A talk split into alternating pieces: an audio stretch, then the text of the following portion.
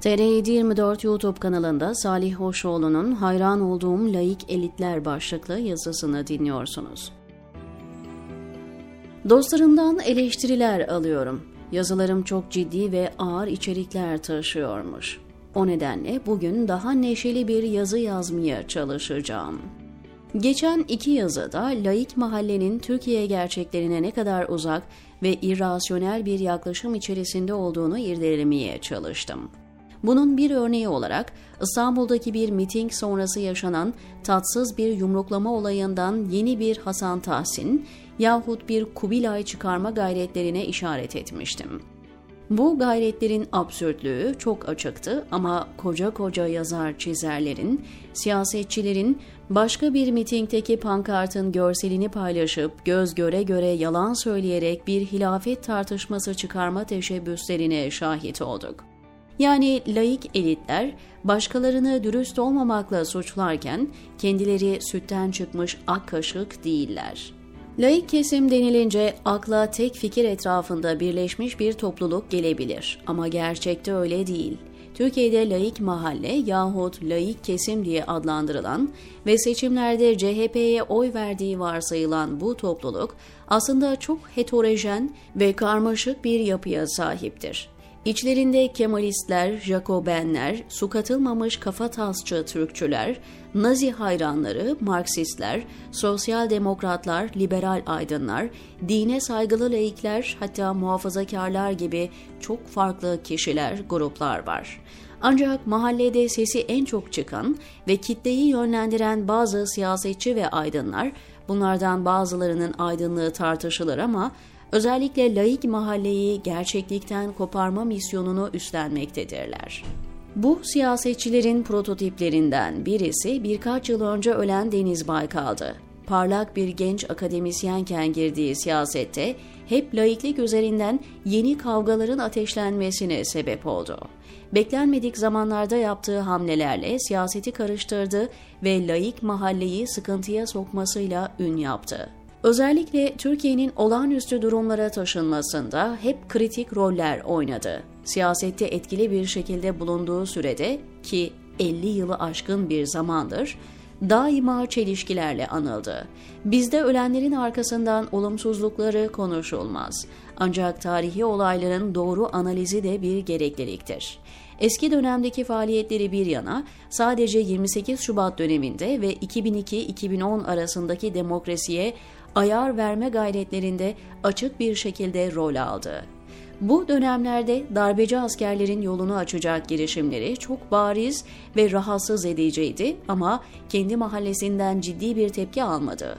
Bu durum bile laiklerin ne kadar yanlış kişilerin peşine düştüğünü göstermeye yeter de artar.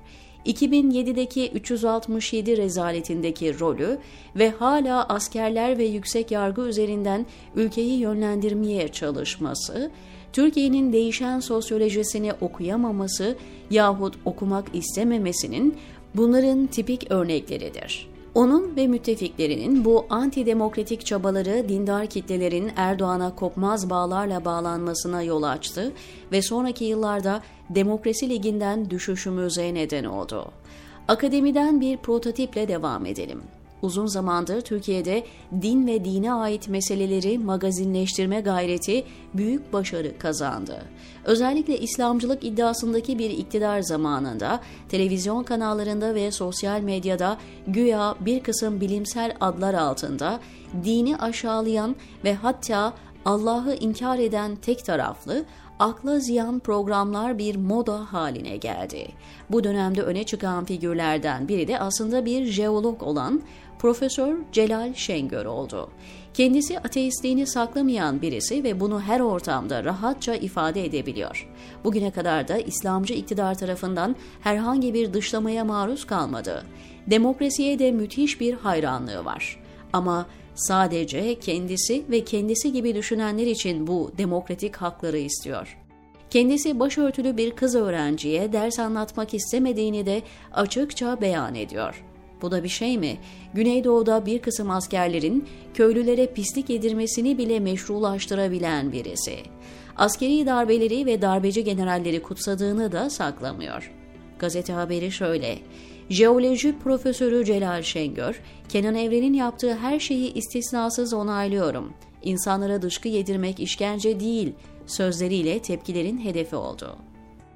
İnsanlara zorla pislik yedirmenin herhalde isteyerek kimse yemez, belki kendisi müstesnadır, bir işkence olmadığını ve pislik yemenin de bir zarar vermeyeceğini televizyonlarda söyleyecek kadar cesur ve özgüvenli birisine nasıl hayran olmazsınız?'' Böyle olağanüstü, cesur ve birikimli birisi tabii ki her konuda konuşacaktır. Nitekim kendisi felsefeden girip tarihten çıkarak her alanda otoritesini konuşturuyor. Hem bir evrim uzmanı hem Osmanlı tarihi konusunda otorite. Laf aramızda benim beklentim güzellik yarışmalarında da Altın Portakal'da da jürilere dahil edilmesi yönünde ama henüz bunun gerçekleştiğini duymadım.'' Karşımızdaki bu büyük ahlaki yaklaşımı görüyorsunuz değil mi? İnsanlara pislik yedirilmesini meşrulaştıran bu yaklaşımla başka türlü insan hakları ihlallerine çözümler üretemezler mi? Evet üretirler. Bu yaklaşımla cinsel saldırı ve tecavüz de bir işkence olmaktan çıkabilir.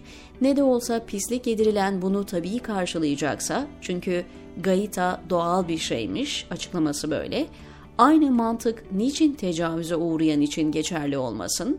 Deniz Baykal'ın kaset rezaletinden sonraki pişkinliği ve Celal Şengör'ün darbecileri ve işkencecileri savunmadaki fütursuzluğu karşısında insanın küçük dilini yutması işten bile değil. Esas vahim olan laik kesim dediğimiz kesimin bu insanları baş tacı yapmaları, kendilerini temsil makamına oturtmalarıdır. Bundan sonrasını tartışmak artık anlamsız hale gelmektedir. Aslında laik olmayan siyasilerin ve akademisyenlerin de bu kişileri dışlamaması çok büyük bir hatadır. Böyle kişileri asla normal karşılamamalıyız. En vahiminden başlarsak askerleri demokrasiye müdahaleye çağıran bir siyasetçiye herkes tavır koymalıdır. Demokrasiye ara verme yolunu açanlar ve buna fetva verenler teşhir edilerek dışlanmalıydı. Hakeza insanlara pislik yedirilmesini problem etmeyen bir kişiye aydın denmez. Ne deneceğine siz karar verin ama bu yaklaşıma işkenceyi meşrulaştırma denir. O kişinin bir kısım bilimsel çalışmaları olması ayrıdır. Demokrasi ve insanlık karşıtlığı bakidir. Bu kadar net olan konularda sesimiz çıkmadığı için toplum günden güne savrulup gidiyor, gençler de bu tarz parlatılmış kişilerin bir şey bilip konuştuğunu zannederek onlara hayran oluyorlar. Ben de bunu nasıl başardıklarını anlamaya çalışıyorum ve kendilerini bu kadar iyi kabul ettirmelerine hayran oluyorum, diyor Salih Hoşoğlu TR724'deki köşesinde.